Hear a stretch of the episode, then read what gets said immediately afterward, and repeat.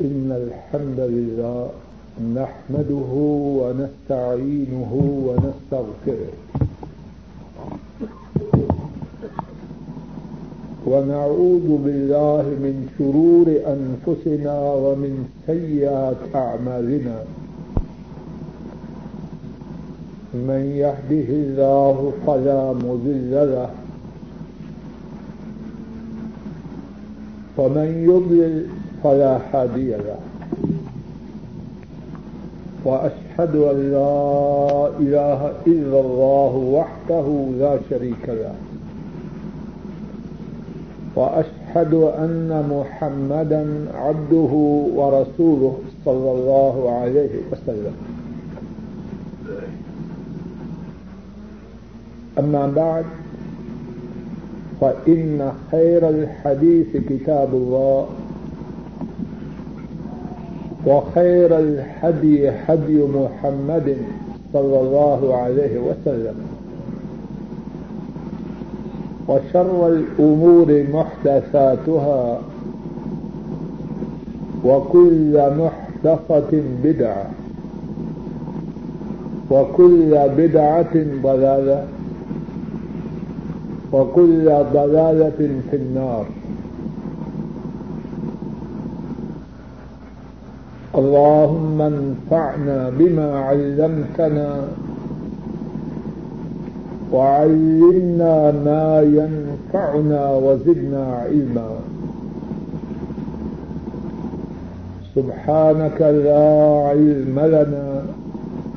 إلا ما علمتنا إنك أنت العليم الحكيم رب اشرح لي صدري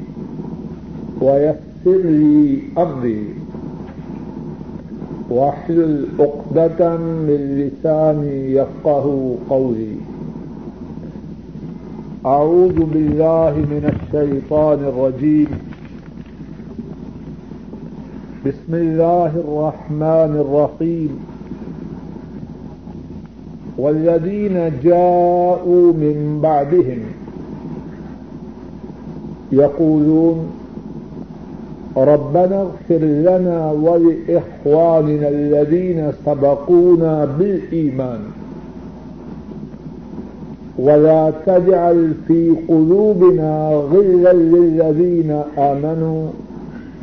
ربنا إنك رؤوف رحيم أرجو لوگ جو ان کے بعد آئے کہتے ہیں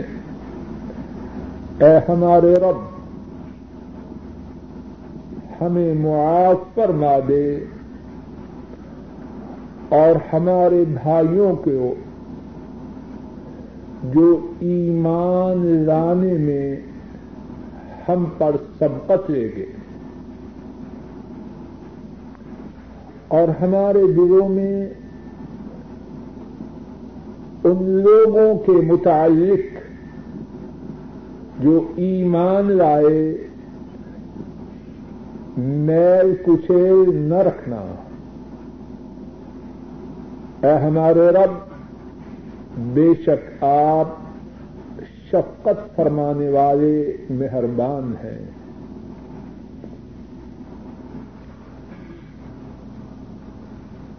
جنازے کے مسائل کا اللہ کی توفیق سے ذکر ہو رہا ہے آج کے درس میں اللہ کی توفیق سے چند ایسی باتوں کا ذکر کرنا ہے جن سے مرنے والے کو مرنے کے بعد فائدہ ہے اور یہ ایسا موضوع ہے ہر انسان کو اس کی ضرورت ہے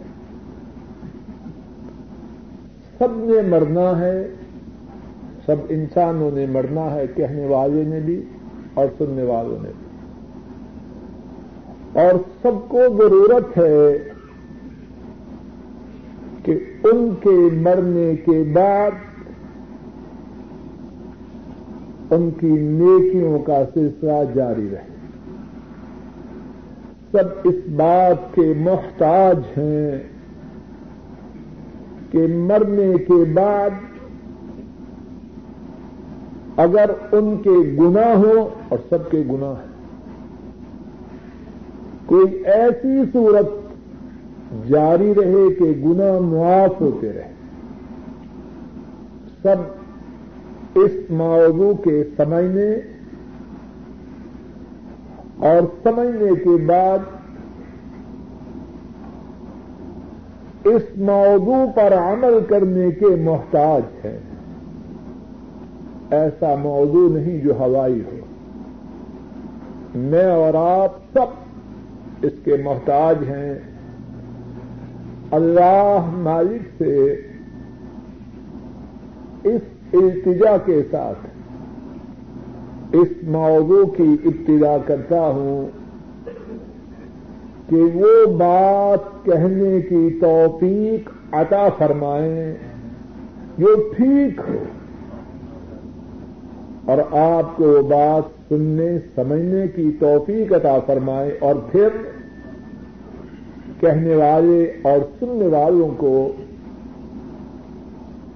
اس کہی اور سنی ہوئی بات سے فیضیاب یاب ہونے کی اللہ مالک توفیق عطا کرتا مرنے کے بعد مرنے والے کو جو نفع دینے کی باتیں ہیں بات کے سمجھانے کے لیے اللہ کی توفیق سے میں نے انہیں دو حصوں میں تقسیم کیا ہے پہلا حصہ وہ ہے کہ مرنے سے پہلے مرنے والے کو خود بندوبست کرنا ہے بات کا پہلا حصہ یہ ہے کہ جو یہ چاہے کہ مرنے کے بعد اس کی نیکیاں جاری رہیں اس کے اجر و ثواب میں اضافہ ہوتا رہے اس کے معاف ہوتے رہیں بات کا پہلا حصہ یہ ہے کہ ایسا چاہنے والا اس بارے میں مرنے سے پہلے کیا کرے اور بات کا دوسرا حصہ یہ ہے کہ مرنے کے بعد جو اپنے پسماندان چھوڑ جائے وہ اس کے لیے کیا کرے کہ اس کی نیکیوں میں اضافہ ہو اور گناہوں کی معافی ہو بات کے پہلے حصے کو اللہ کی توفیق سے شروع کرتا ہوں جن باتوں کا مرنے والے کو مرنے کے بعد فائدہ ہے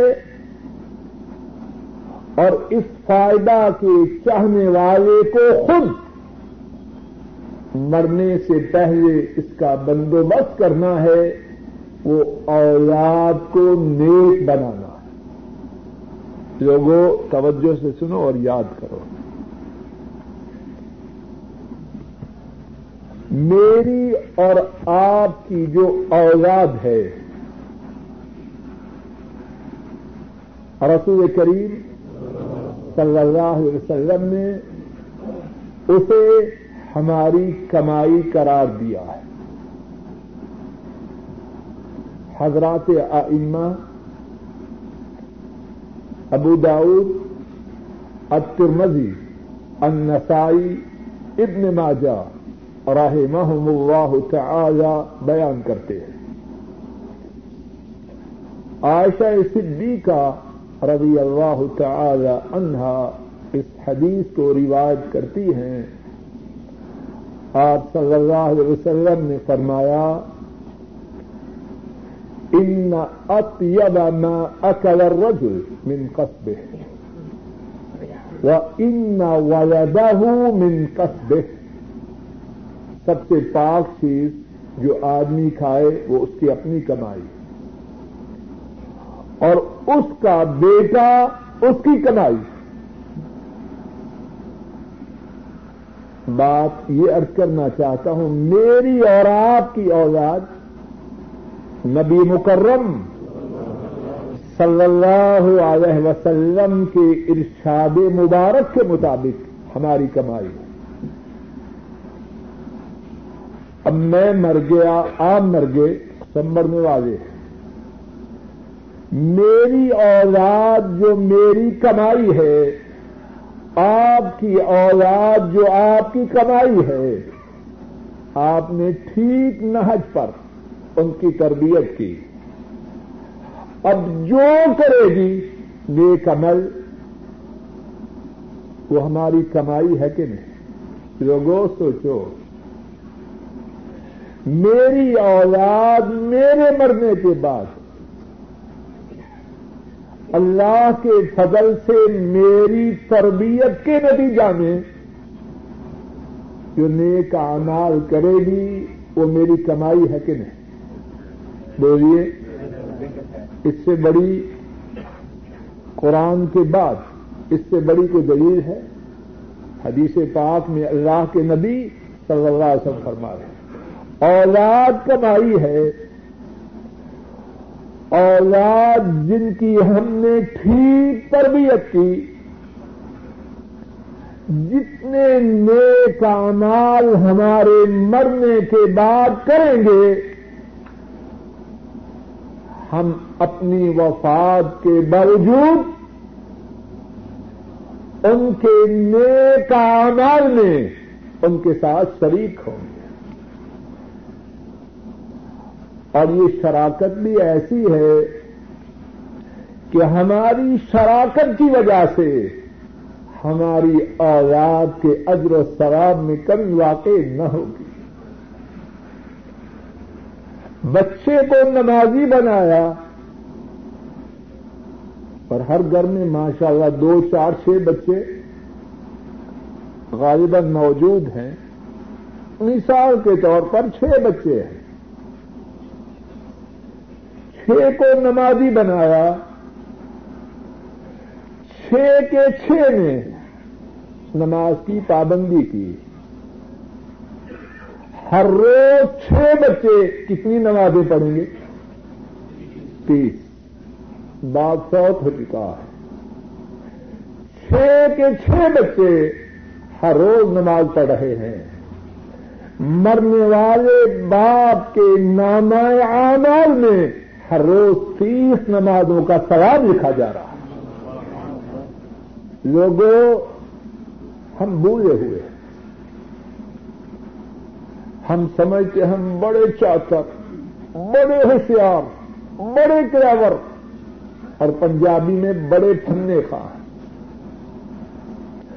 جو دین سے دور ہے وہ بے وقوف ہے وہ اپنی جان کا دشمن ہے اور پھر پھر اگر ہماری اولاد میں سے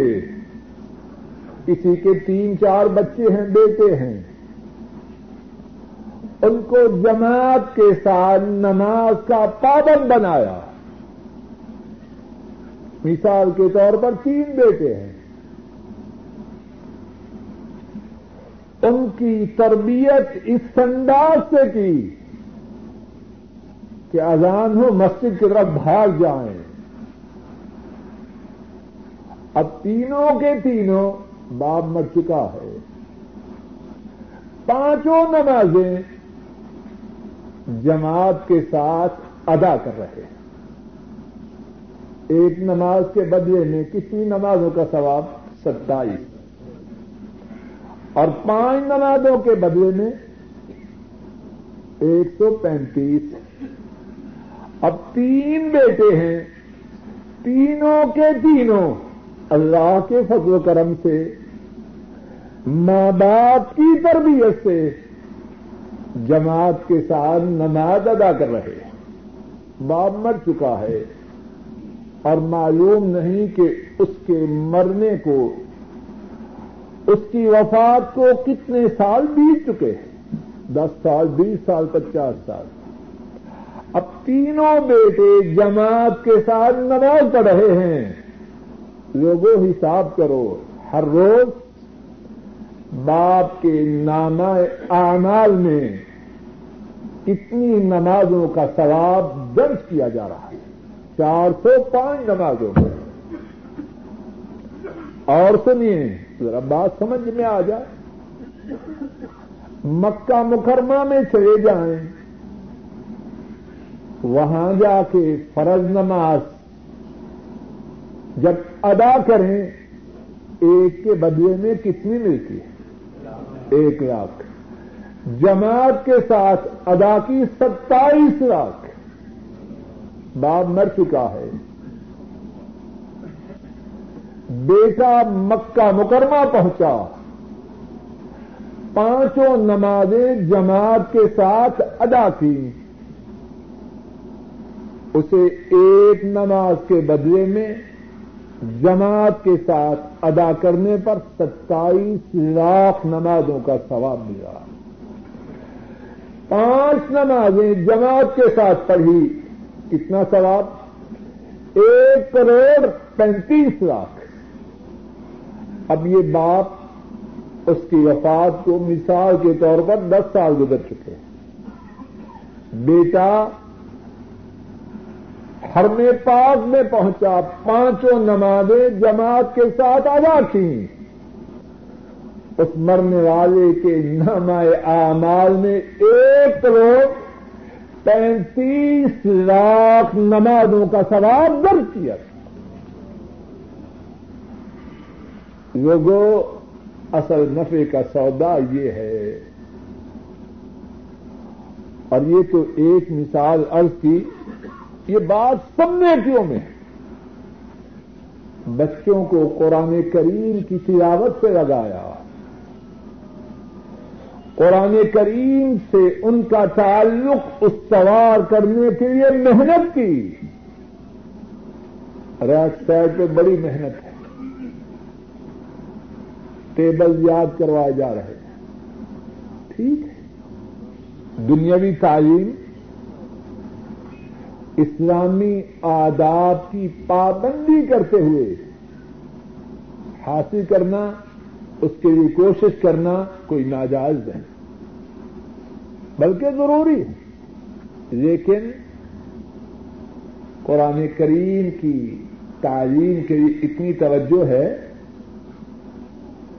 میرے بھائی سن سمجھ یاد کرو اور اللہ کرے سمجھ میں بات آ جائے تو اس پر عمل کر قرآن کریم کے ایک حرف کے پڑھنے پر کسی نے کیا دس نے کیا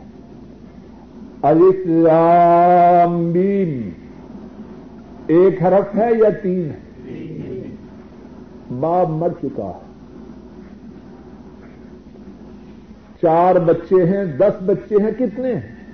جتنے ہیں ان پر محنت کی کہ قرآن کریم سے ان کا تعلق قائم ہو جائے اللہ نے اس کی محنت کو قبول فرمایا بیٹے اور بیٹیاں قرآن سے تعلق والے بن گئے اب بیٹوں اور بیٹیوں نے قرآن کریم کی تلاوت کی کسی نے پارا پڑھا کسی نے آدھا پارا کسی نے پاؤ پارا کسی نے دو پارے اب ان سب پڑھنے والوں کو جدا جدا جتنا سواب مل رہا ہے اگر ماں باپ نے قرآن کریم سے ان کے تعلق کو استوار کرنے کے لیے محنت کی ہے جتنا ثواب ان سب کو مل رہا ہے اتنا سواب محنت کرنے والے باپ کے نامہ اعمال میں درج ہو رہا اور اگر ماں نے بھی ساتھ محنت کی اتنا ہی عجر و ثواب اللہ کی رحمت سے ماں کے نامہ اعمال میں بھی درج ہو رہا پہلی بات مرنے والے کو مرنے کے بعد نفع دینے والی کیا بیان کی نیک اوزاد نمبر دو دین کی بات کسی کو سکھلانا اللہ کے فضل و کرم سے پکی باتیں ہیں دین کی بات کسی کو سکھلانا جو چاہے کہ مرنے کے بعد اسے اجر و ثواب ملتا رہے دین کی بات سیکھے اور آگے پہنچا دے ابھی آپ یہ بات سن رہے ہیں کہ اولاد نیک ہو ماں باپ فوت ہو جائیں اولاد کی نیکیوں میں ماں باپ شریک ہوتے ہیں ابھی سنی بات آپ نے کہ نہیں اب جا کے کسی کو بتلا دی لوگوں توجہ کرو نیکیوں کمانے کے نیکیوں کے کمانے کے مواقع بہت زیادہ ہیں لیکن ہم میں سے بہت سے ساتھی بدبخت توجہ ہی نہیں یہ بات سنی اپنے گھروں میں جا کے بتلا دی اپنے دوستوں کو بتلا دی ایک بندے کی سمجھ میں بات آ گئی اس نے اپنی اولاد کو نیک بنانے کی کوشش کی اب جتنا سواب اسے اپنی اولاد کو نیک بنانے کا ملے گا اتنا سواب اس بندے کو اللہ کے فضل و کرم سے ملے گا جس نے اسے یہ بات سمجھائی کہ اگر اولاد کو نیک بناؤ گے مرنے کے بعد تجھے فائدہ ہوگا رسول کریم صلی اللہ علیہ وسلم نے فرمایا امام مسلم رحم اللہ روایت کرتے ہیں حضرت ابو مسعود الانصاری رضی اللہ تعالی عنہ اس حدیث کے راوی ہیں آپ صلی اللہ علیہ وسلم نے فرمایا من دل خیر فلاح مصر اجر فا جس نے خیر کی بات کی طرف رہنمائی کی جتنا ثواب اس نیکی کے کرنے والے کے لیے ہے اتنا ہی ثواب اس کے لیے ہے جس نے اسے نیکی کی بات بتلا ایک دوسری حدیث میں ہے امام مسلم رحمہ اللہ یاد کرتے ہیں حضرت ابو ہو رضی اللہ تعالی ان اس حدیث کو رواج کرتے ہیں آپ صلی اللہ علیہ وسلم نے فرمایا من دعا الى ہدا كان له من الاجر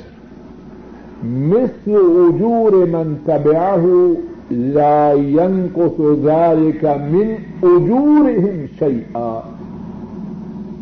ارشاد فرمایا نبی کریم صلی اللہ علیہ وسلم نے جس نے ہدایت کی طرف کسی کو بلایا جتنا اجر و ثواب اس کے بتلانے پر اس کے دعوت دینے پر عمل کرنے والوں کے لیے ہے اتنا اجر و ثواب اس بتلانے والے کے لیے اور فرمایا دعوت دینے والے کو اجر و ثواب کے ملنے کی وجہ سے عمل کرنے والوں کے اجر و ثواب میں کوئی کمی واقع نہ اللہ کے خدانوں میں کمی ہے تو دوسری بات خوب یاد کیجیے جو چاہے مرنے کے بعد نیکیوں کا سلسلہ جاری رہے وہ جب تک زندگی ہے اپنی طاقت کے مطابق قرآن و سنت کی ٹھیک ٹھیک بات لوگوں کو بتلاتا جا نمبر تین اپنی زندگی میں صدقہ کر جائے جب تک زندگی ہے موت کی وادی میں داخل نہیں ہوا تب تک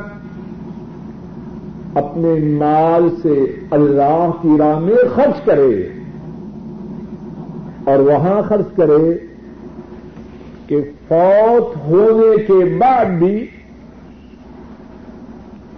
اس کے صدقہ کا فیض جاری رہے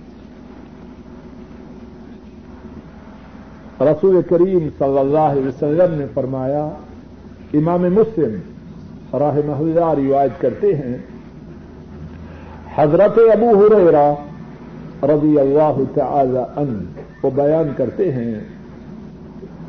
آپ صلی اللہ علیہ وسلم نے فرمایا اذا مات انسان ان عنه عمله الا من ثلاثه من صداقن جاری او علم ينتفع به او ولا بن يدعو له ارشاد فرمایا اور عصور کریم صلی اللہ علیہ وسلم نے جب انسان مر جاتا ہے اس کی نیکیوں کا سلسلہ منقطع ہو جاتا ہے نیکیوں کا اکاؤنٹ کلوز ہو جاتا ہے فرمایا مگر تین صورتوں میں نیکیوں کا سلسلہ جاری رہتا ہے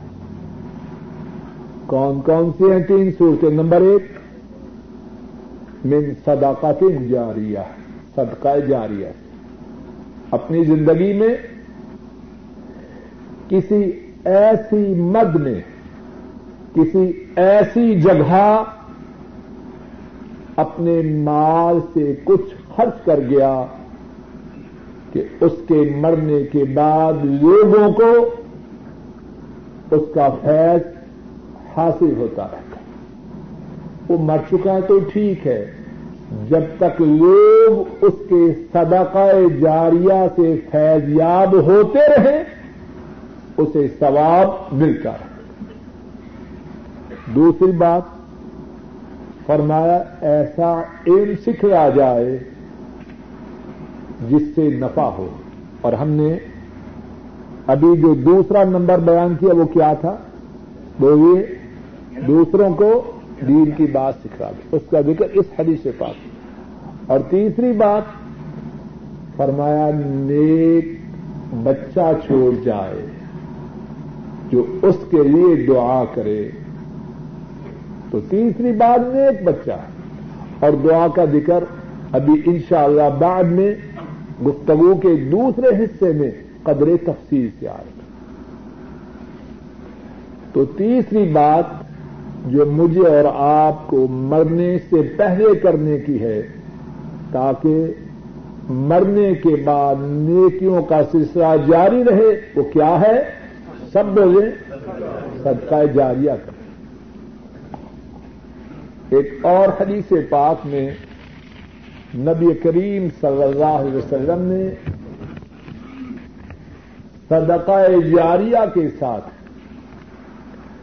کتنی ہی مدوں کو قدر تفصیل سے بیان فرمایا ہے امام ابن ماجہ راہ روایت کرتے ہیں حضرت ابو ہو رہے راہ رضی اللہ تعالی عن اس حدیث کے راوی ہیں آپ صلی اللہ علیہ وسلم نے فرمایا ان منا يلحق المؤمن من عمله وحسناته بعد موته علما علمه ونشره وولدا صالحا تركه و مسحفن و رسا او مسجد بنا ہو او بیتن یہ ابن سبیل بنا ہو او نہرن اجرا ہو او صدقتن اخرجہ من ماله فی صحته و حیاتی ہی بعد ہو ارشاد فرمایا ایمان والے شخص کو اس کے مرنے کے بعد اس کا جو عمل اور اس کی جو نیکیاں پہنچتی ہیں وہ کیا ہے خوب توجہ سے سنیے اور اپنے سینوں پر نقش کیجیے یہ سبق ہے یاد کرنے کا کہنے والے کے لیے بھی اور سننے والے ترمدی شریف میں ہے بریدہ رضی اللہ تعالی ان وہ رواج کرتے ہیں ایک عورت نبی کریم سسم کی خدمت عالیہ میں حاضر ہوئی اور عرض کیا ان امی ماتت ولم تحج افاخ جو انہا میری والدہ فوت ہو چکی ہے اور اس نے حج نہیں کیا تھا کیا میں اپنی اماں کی طرف سے حج کروں آپ صلی اللہ علیہ وسلم نے فرمایا نعم حجی انہا ہاں اپنی والدہ کی طرف سے حج کرو چھ باتیں اللہ کی توفیق سے وہ بیان کی ہیں کہ ان کے ساتھ مرنے والے کو مرنے کے بعد ثواب اور فائدہ ہوتا ہے اور وہ چھ باتیں یہ ہیں نمبر ایک اس کے لیے اس کے مرنے کے بعد دعا کرنا نمبر دو اس کی نظر کو پورا کرنا نمبر تین اگر اس کے ذمہ قرض ہو اس کو ادا کرنا نمبر چار اگر اس کے ذمہ رمضان کے روزے ہوں ان روزوں کا رکھنا یا ہر روزہ کے بدلہ میں آدھا سا غریبوں کو دینا نمبر پانچ میت کی طرف سے صدقہ کرنا نمبر چھ میت کی طرف سے حج کرنا اب لوگوں میں ان باتوں کے ساتھ ایک بات قرآن خانی کی ہے میرے ناقص اور محدود ان کے مطابق یہ کسی صحیح حدیث سے ثابت ہے قرآن خانی کرنا گھروں میں سپارا تقسیم کرتے ہیں یا حفاظ کو جمع کرتے ہیں کسی صحیح حدیث سے یہ بات ثابت ہے اور اللہ کی توفیق سے جو باتیں بیان کی ہیں پکی باتیں بیان کی اور یہ جو باتیں بیان کی ہیں میت کی طرف سے صدقہ کرنا کیا اس کے لیے کوئی خاص دن متعین ہے کوئی متعین تیسرے دن ساتویں دن دسویں دن چالیسویں دن کوئی ثابت ہے شریعت نے جس بات کا تعین نہیں کیا ہمیں اختیار نہ کوئی جگہ کا تعین ہے وہ بھی نہیں جب چاہے جس وقت چاہے اپنے مرنے والوں کی طرف سے صدقہ کرے اللہ مالک اپنے فضل و کرم سے کتاب و سنت کے مطابق ہم سب کو زندگی بسر کرنے کی توفیق عطا فرمائے جب تک زندہ رہیں کتاب و سنت کے مطابق زندگی بسر کریں اور جب فوت ہو جائیں ہمارے پسمانگان ہمارے ساتھ وہی معاملہ کریں جس معاملہ کی تلقین رسول کریم صلی اللہ علیہ وسلم نے کی ہے اے اللہ اپنے فضل و کرم سے ہمارے گناہوں کو معاف فرما کہنے سوال یہ ہے کہ قیامت کے دن جو حساب ہوگا وہ کیا انسان کی معلومات کے مطابق ہوگا تو جن باتوں کا انہیں علم نہیں کیا ان باتوں کے مطابق اس سے بعض پرس نہ ہوگی توجہ کیجیے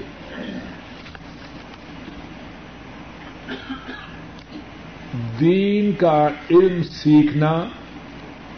یہ بھی واجب ہے ہر آدمی کی ذمہ داری ہے کہ دین کا علم سیکھے کتنا سیکھے جتنی اس کی طاقت ہے اور جس کی اس کو ضرورت ہے اب ایک آدمی درس میں اس لیے نہ آئے کہ جائیں گے ڈاکٹر صاحب نئے مسئلے بتلائیں گے مصیبت پٹ جائے گی چلو گھر میں بیٹھے رہو اس سے بات نہ بنے گی یہ تو وہی بات ہے کہ کوئی آدمی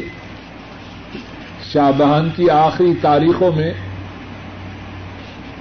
اپنی کوٹھی میں داخل ہو گیا کہ رمضان کے روزے اس پر ہیں جو چاند دیکھے نہ چاند دیکھوں گا نہ مجھ پر روزے عادم ہوں گے بیگم نے سہن کو دھویا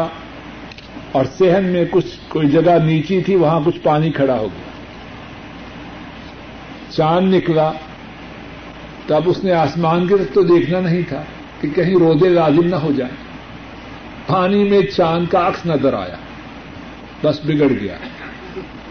کہنے لگا بیگم تم نے میرا بیڑا گھر کر دیا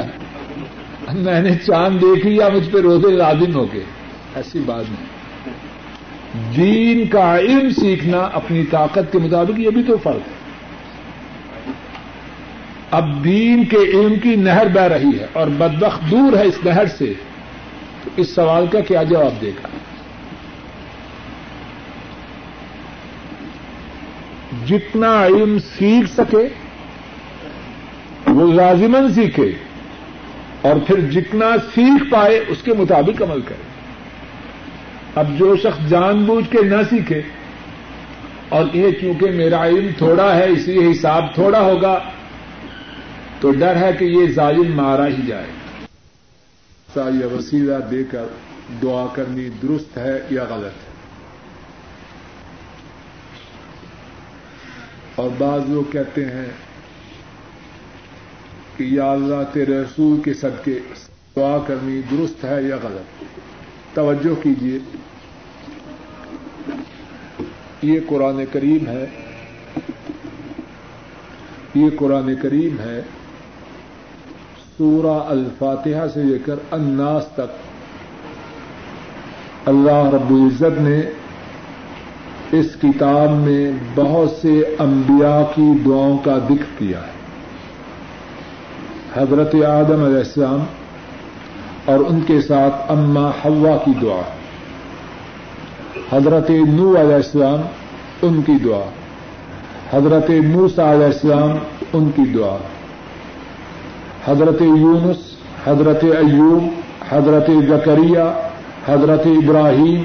حضرت عیسیٰ علیہ السلام بہت سے انبیاء کی دعاؤں کا اللہ نے ذکر کیا ہے قرآن کریم کے کسی پارے میں کسی صورت میں کسی صفحے میں کسی آیت میں کسی سطر میں کسی ایسی دعا کا ذکر ہے کہ یا اللہ فنا کے وسیلے سے ہماری دعا کو قبول فرما قرآن کریم اللہ کے فضل و کرم سے سارے مسلمانوں کے گھروں میں اور قرآن کریم کے اردو زبان میں تراجم بھی موجود ہے اللہ نے ان انبیاء کی دعاؤں کو قبول کیا یا نہ کیا ربنا ظلمنا انفسنا غلم نہ اجم تک پھر رنا وطر خن رن کن من حضرت آدم اور اما حوا کی دعا اے ہمارے رب ہم نے اپنی جانوں پہ ظلم کیا اگر آپ نے معاف نہ کیا اور ہم پہ رحم نہ کیا تو ہم خسارا پانے والوں میں شامل ہو جائیں گے اللہ نے معافی دی یا نہ دی بولیے کس کے واسطے سے بھی حضرت موسا علیہ السلام نے اللہ سے دعا کی رب انی انزل کا خیر ان فقیر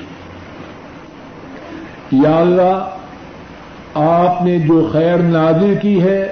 میں اس کا فقیر ہوں جب وہاں گئی دوسری بستی میں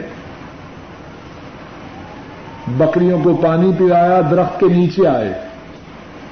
بھوک میں مبتلا تھے اللہ سے مانگا رب انی لما انزلت الی من خیر فقیر اے اللہ میں فقیر ہوں اور آپ نے جو خیر نادل کی ہے اس کا محتاج ہوں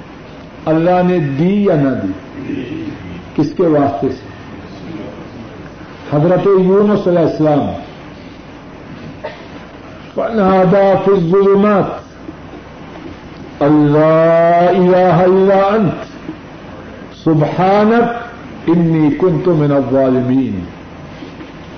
حضرت یونس نے تاریخیوں میں پکارا رات کی تاریخی سمندر کے پانی کی تاریخی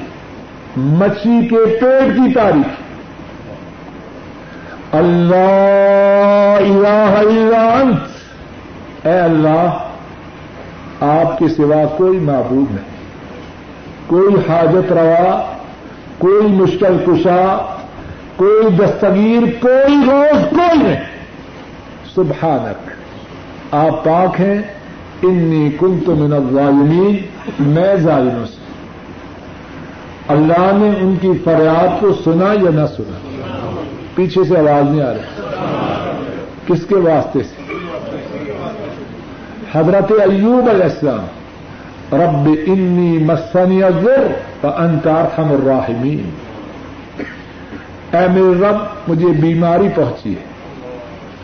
اور آپ سب مہربانی کرنے والوں میں سے سب سے زیادہ مہربانی کرنے والے بیمار ہیں شدید فریاد کی کس کے واسطے سے کوئی واسطہ نہیں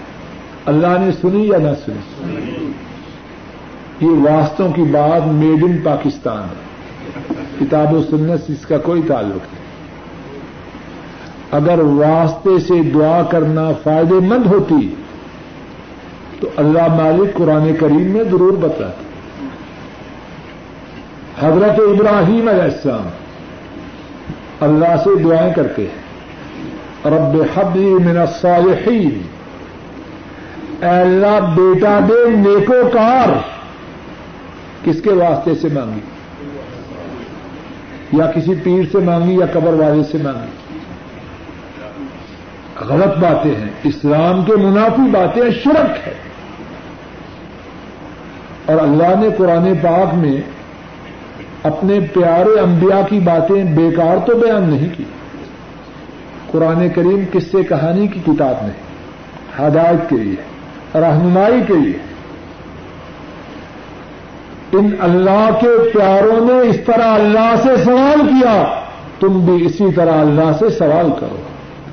جس اللہ نے ان کی سنی وہ تمہاری بھی سنی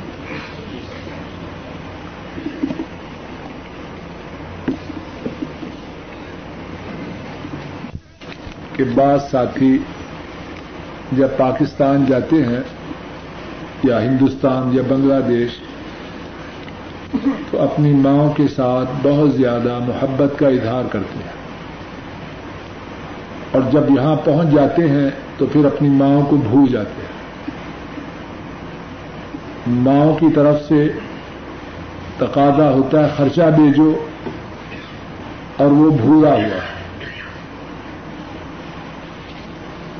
اس کے متعلق مختصر بات یہ ہے کہ ایسا شخص بد نصیب ہے بدبخت ہے محروم اور اس کے لیے تباہی بربادی ہے دنیا میں بھی اور آخرت میں بھی ہاں اگر اللہ چاہے تو جیسے چاہے ویسے کرے اس کا عمل ایسا ہے کہ وہ اللہ کے غضب کو اللہ کے عذاب کو دعوت دے رہا ہے دنیا میں بھی اور آخرت میں اور ایک اور بات اسی مناسبت سے سنی جی اللہ نے چاہا تو کسی وقت اس موضوع پر تفصیل سے گفتگو ہوگی کچھ گنا ایسے ہیں کہ ان کی سزا دنیا میں ملنا ضروری نہیں حتیٰ کہ شرک اگر کوئی شخص شرک کرے سب سے بڑا گناہ ہے اور اس سے ساری نیکیاں برباد ہو جاتی ہیں لیکن اس گناہ کی سزا دنیا میں ملنا ضروری ہے ماں باپ کی نافرمانی ایسا گنا ہے جس کی سزا اللہ دنیا میں دیتی بہت سنگین گناہ ہے جو شخص بدبختی بدقسمتی محرومی کا بہت زیادہ خواہش مند ہو وہ اپنے اپنی ماں اور باپ کے حقوق کو ضائع کرے تو پھر دیکھے کتنی جلدی اپنی مراد کو پاتا ہے حدیث میں صرف چمڑے کے موضوع پر مسا کا ذکر ہی نہیں بلکہ جرابوں پر بھی مسا کا ذکر موجود ہے کہ عشاء کے کیا تین وطر پڑھنا لازم ہے یا ایک بھی پڑھ سکتے ہیں جواب یہ ہے ایک تین پانچ سات نو گیارہ جتنے چاہے وطر پڑے درست ہے ایک بھی درست ہے تین بھی پانچ بھی سات بھی نو بھی گیارہ بھی سسن نے اس کے حلال ہونے کی خبر دی سور حرام ہے خنزیر حرام ہے کہ اللہ نے اس کو حرام قرار دیا تو اس سوال کے جواب میں کچھ تفصیل ہے جو عورتیں بال کٹواتی ہیں اس کی کئی ایک صورتیں ہیں ایک صورت یہ ہے کہ عورت بالوں کے کٹوانے کا ایسا انداز اختیار کرے جو لڑکوں سے مشابہت رکھتا بوائے کٹ یہ خالص حرام ہے ایسی عورت لانتی ہے اس پر لانت ہے اللہ کے نبی کی لانت ہے اللہ کی کہ اس عورت نے مردوں سے مشابہت کی بالوں کے کٹوانے کی دوسری صورت یہ ہے کہ کسی فاجرہ فاسقہ عورت سے مشابہت بعض عورتیں گندے پروگراموں میں گندی عورتوں کو دیکھتی ہیں جس انداز سے انہوں نے بال بنائے ہوں اسی انداز سے بال بنانے کی کوشش کرتی ہیں ایسا کرنا بھی گناہ ہے اور مسلمان عورت کو اس بات کی اجازت نہیں کہ کسی غیر مسلمہ کی یا کسی بے حیا عورت کی تقریب میں اپنے بالوں کا فیشن بنائے اگر یہ دونوں صورتیں نہ ہوں تو پھر علماء کی دو رائے اگر دونوں صورتیں نہ ہوں نہ مردوں سے مشابہت ہو نہ کسی غیر مسلمہ یا بے حیا عورت کی تقلید ہو دونوں صورتیں نہ ہوں تو علماء کی دو رائے ہیں بعض فرماتے ہیں کہ درست ہے بعض فرماتے ہیں کہ پھر بھی احتیاط کرے اللہ عالم بس سوال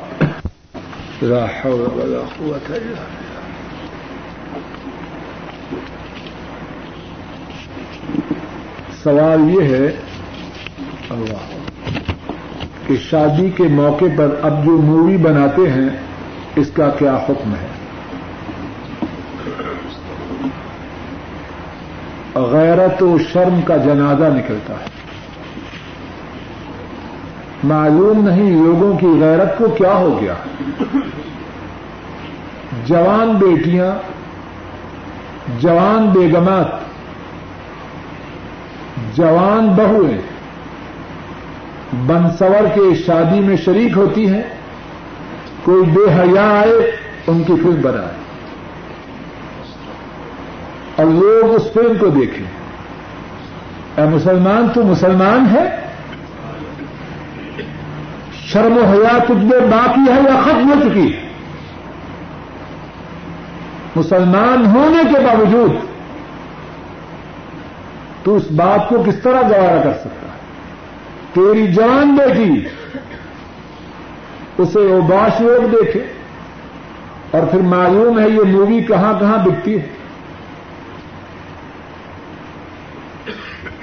اور کیا کیا اس کے متعلق ریمارکس دیے جاتے ہیں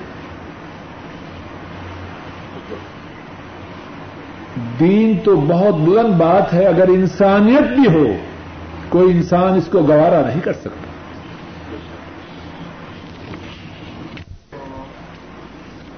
جس شادی کی ابتدا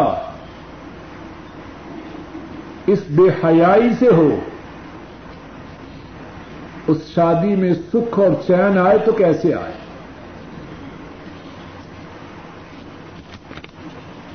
حیا اٹھ جائے تو خیر کب باقی رہے حیا ہے تو اللہ کی رحمت سے خیر آنے کی امید ہے اور جب حیا اٹھ جائے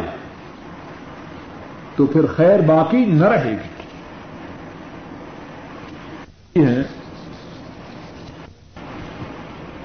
نماز میں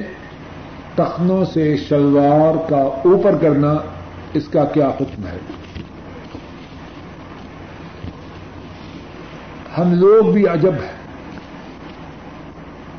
معلوم نہیں پیرا چلنے میں تیرا چڑھنے میں لذت کیوں پاتے ہیں مسلمان مرد اس کا لباس یہ ہے کہ تخنوں سے اوپر ہو اور مسلمان عورت اس کا لباس یہ ہے جب غیر مردوں کے سامنے آئے اس کے قدم بھی غیر مردوں سے چھپے ہوئے ہوں اب عجب معاملہ ہے مرد عورت بننے کی کوشش کرتے ہیں اور عورتیں مرد بننے کی کوشش کرتی ہیں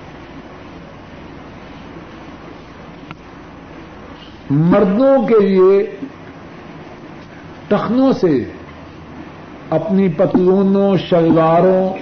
چدروں کو اوپر رکھنا کتنا ضروری ہے ایک مستقل موضوع ہے ایک واقعہ عرض کر کے بات کو ختم کرتا صحیح بخاری میں ہے عمر فاروق رضی اللہ تعالی ان پہ حملہ کیا جاتا ہے شدید زخمی ہے اور اس بات سے آگاہ ہو جاتے ہیں کہ اب بچنا نہیں دنیا سے جا رہا اور ان کے ساتھیوں کو بھی خبر ہے کہ عمر فاروق رضی اللہ تعالی ان اب دنیا سے روانہ ہو رہے ہیں اور صحیح بخاری میں کچی بات نہیں ایک جوان آتا ہے اور آ کے کہتا ہے اب شریا امیر المومنین اے امیر المومنین آپ کو بشارت ہو اور پھر ان کے اچھے اچھے کارناموں کا ذکر کرتا ہے عمر فاروق رضی اللہ تعالی عنہ فرماتے ہیں ودت کا ولا علي جوان کیا کہہ رہے میری تو تمنا یہ ہے برابر کا چھوٹ جاؤ اللہ سے کچھ نہیں مانگتا برابر کا چھوٹ جاؤ یہی میری امنگ یہی میری آردو ہے جوان واپس پکڑتا ہے عمر فاروق کے بستر مرد پر ہیں موت کے بستر پر ہیں اور اس دنیا سے روانگی میں تھوڑا سا وقت باقی ہے کیا دیکھتے ہیں اس جوان کی چدر تخنوں سے نیچے ہے فرماتے ہیں اردو والا الغلام اس جوان کو واپس بلاؤ جوان کو واپس بلایا جاتا ہے فرماتے ہیں یبنا یبناخی ارفا ادارک ان اب کا سوبک و اب کا یوربک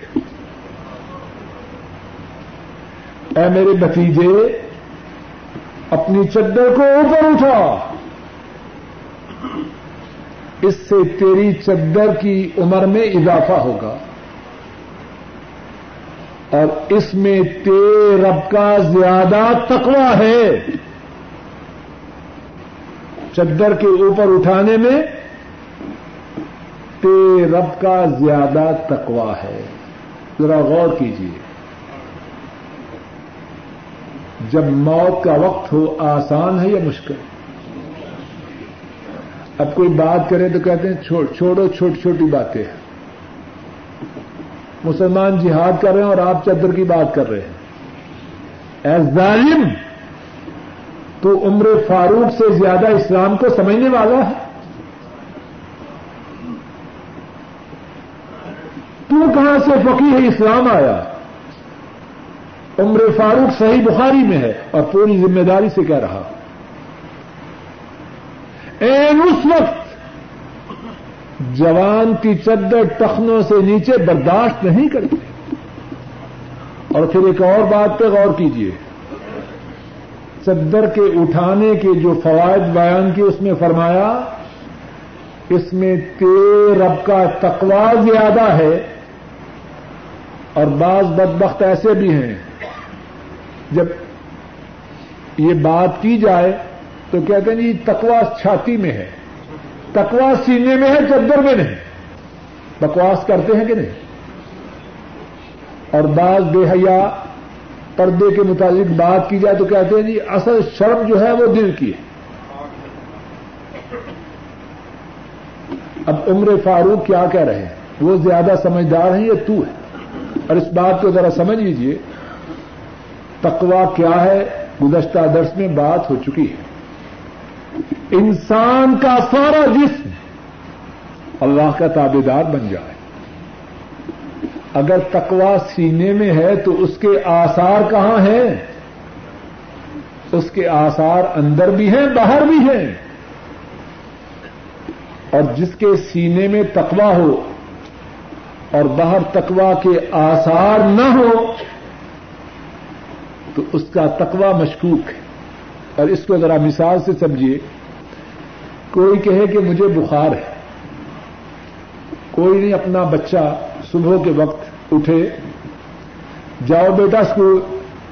ابو آج میں بہت بیمار ہوں کیا تکلیف ہے بیٹا بخار ہے ابو پیار سے اس کے رخسار کو چھوئیں تو رخسار ایک دم ٹھنڈا ہم کیا کریں گے ہاتھ سے گرم کرے اب بخار اندر ہے یا باہر ہے بخار اندر ہوتا ہے لیکن اس کے آثار باہر ہوتے ہیں تکوا اندر ہے لیکن اس کے آثار اندر بھی ہیں باہر بھی اللہ کی تحریر کرتے ہیں کہ میری ایک نیک حاجت ہے سب ساتھیوں سے اتماس ہیں دعا کریں کہ اللہ پاک میری اس نیک حاجت کو پورا کرے مسلمان کا بہترین لباس شلوار قمیض ہے یا پینٹ بو شرٹ ہے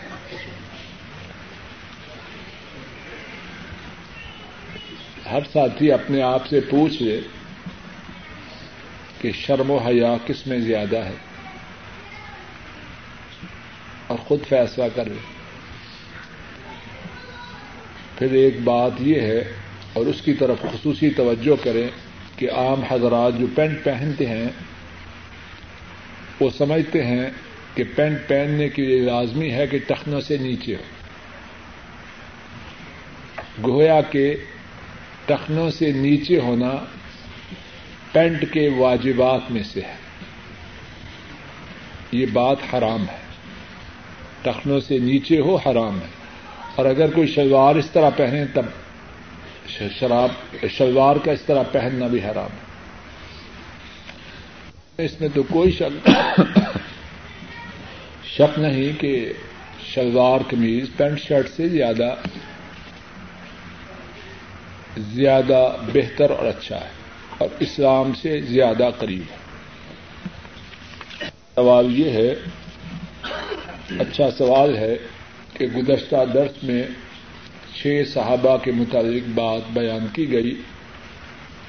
کہ انہوں نے سب سے زیادہ نبی کریم سم کی احادیث بیان کی حضرت ابو حریرا عبد اللہ نے عمر انس عائشہ عبداللہ عباس اور جابر رضی اللہ تعالی عنہ مجمعین سوال یہ ہے کہ حضرت ابو بک رضی اللہ تعالی انہوں نے ان سب سے زیادہ وقت نبی کریم سسم کے ساتھ بسر کیا تو ان کی حادیث زیادہ کیوں نہیں جواب یہ ہے حدیث کے بیان کرنے میں یا حادیث کی گنتی میں دو باتوں کا دخل ہے ایک سننا دوسرا بیان کرنا اب سنی ہے لیکن بیان کرنے کا موقع نہیں ملا تو احادیث کی تعداد زیادہ نہیں ہوگی اور موقع زیادہ کیوں نہیں ملا حضرت ابو بک رضی اللہ تعالی نبی کریم سسم کی وفات کے بعد دو سال تین ماہ دس دن زندہ رہے اور پھر انتقال کر گئے اور حضرت ابو حریرا رضی اللہ تعالی قریب اڑتالیس سال آ حضرت سسم کے بعد زندہ رہے ایک بات دوسری بات یہ ہے کہ حضرت ابو بک رضی اللہ تعالی جتنی دیر زندہ رہے دین سے غافل نہیں رہے بلکہ دین کی جتنی خدمات ان کی ہے وہ کسی کی بھی نہیں اللہ کے نبی کے بعد دین کی مردوں نے جتنی خدمات کی ان میں سب سے زیادہ خدمات حضرت ابو بکر کی لیکن آپ صلی اللہ علیہ وسلم کی وفات کے فوراً بعد فتنے اٹھے کچھ لوگوں نے ارادہ کیا کہ مدینہ شریف پہ چڑھائی کریں اور اسلام کا نام و نشان مٹا دیں یمن میں نجد میں جزیرت العرب میں کتنی ہی جگہ شور سے اٹھے مشغول ہو گئے پھر اس کے بعد ایرانی سیکٹر میں ایرانیوں سے جنگیں شروع ہیں سرزمین شام میں رومیوں سے جنگ کی ابتدا ہو وہ دین کے کاموں میں مشہور ہے بہت بڑے کاموں میں لیکن اس طرح مسجد میں بیٹھ کر احادیث کو اس اس تھوڑی مدت میں بھی اس طرح بیان نہ کر سکے جس طرح کے حضرت ابو حریر رضی اللہ تعالی انہوں کو یا دیگر صحابہ کو فرصت دی اور جو بات میں نے حضرت صدیق رضی اللہ تعالی عنہ کے متعلق کہی ہے وہی بات دیگر اکابر صحابہ کے متعلق ہے جن کی